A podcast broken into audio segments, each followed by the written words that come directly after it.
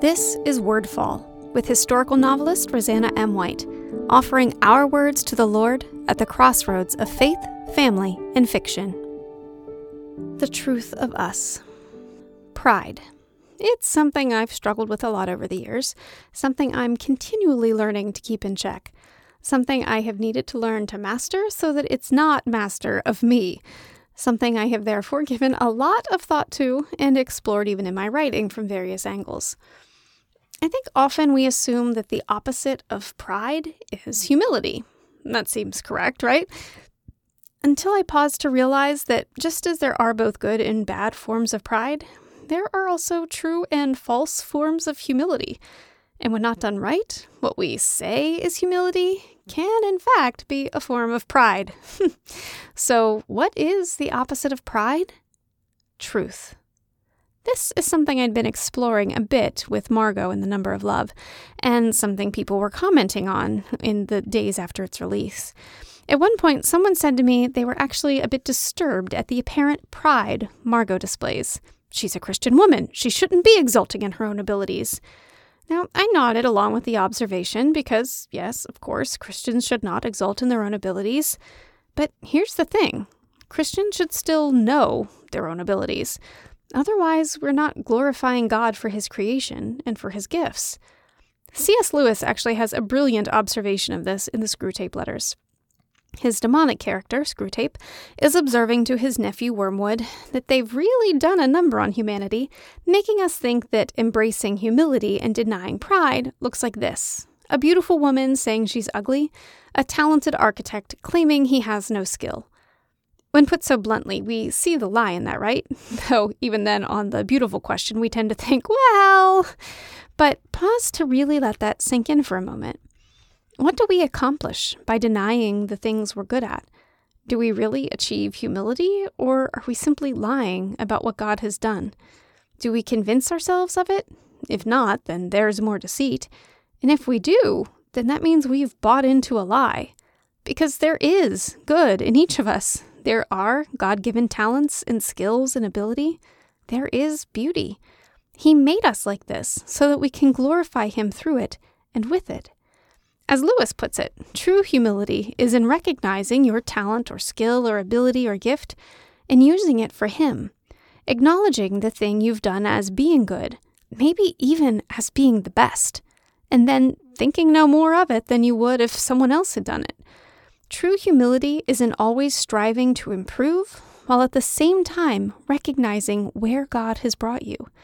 In Margot's case, it would be ridiculous for her not to think she's smarter than most people around her, because she is. It's fact, not opinion. It would be like one of the tallest people in the world never noticing that those around him are a little shorter than he is. Humility is not that tall man saying, Oh, I'm not that tall. Humility is in him saying, Well, of course I'm tall. It doesn't make me better, and unless I'm using it for God's purpose, does it really even matter? This can be hard for us. It's a balance. We can't tip over into thinking what we have makes us more important than someone else, but we also can't just dismiss who we are. Humility, joy, and glorifying our Lord lies in the truth the truth of the world, the truth of His love, the truth of us because we all have strengths and we all have weaknesses. We all excel at one thing and fail at another. It's okay to recognize where we're strong and to try to fix where we're weak. It's okay even to recognize that you're stronger in something than someone else is, depending on what you do with it. Do you come alongside them and help them? Lend your strength to them? Do you use it to make their lives better, or do you lord over them with it?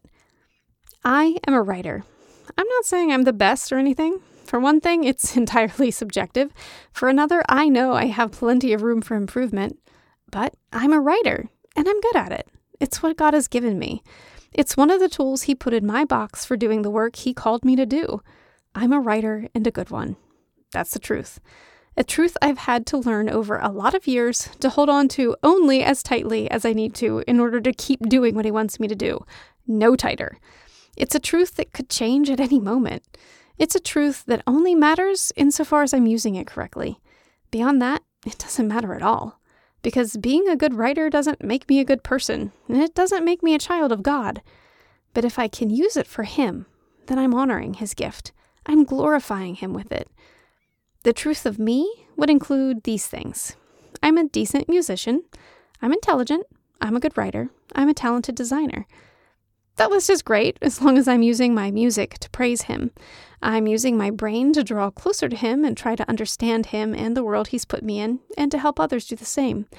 I use my words to share His message of love, and I honor Him by putting a lot of work into them and making them shine for Him. I'm using my design skills to help others get their stories into the world and make a good first impression.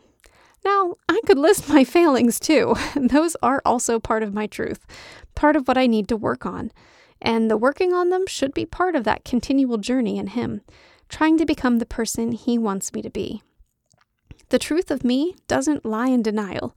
It lies in recognition of what He's made me and what He expects of me. Because that's just important as the gift, right? What we do with it. There is a lie you believe today about yourself, just as there are lies I believe.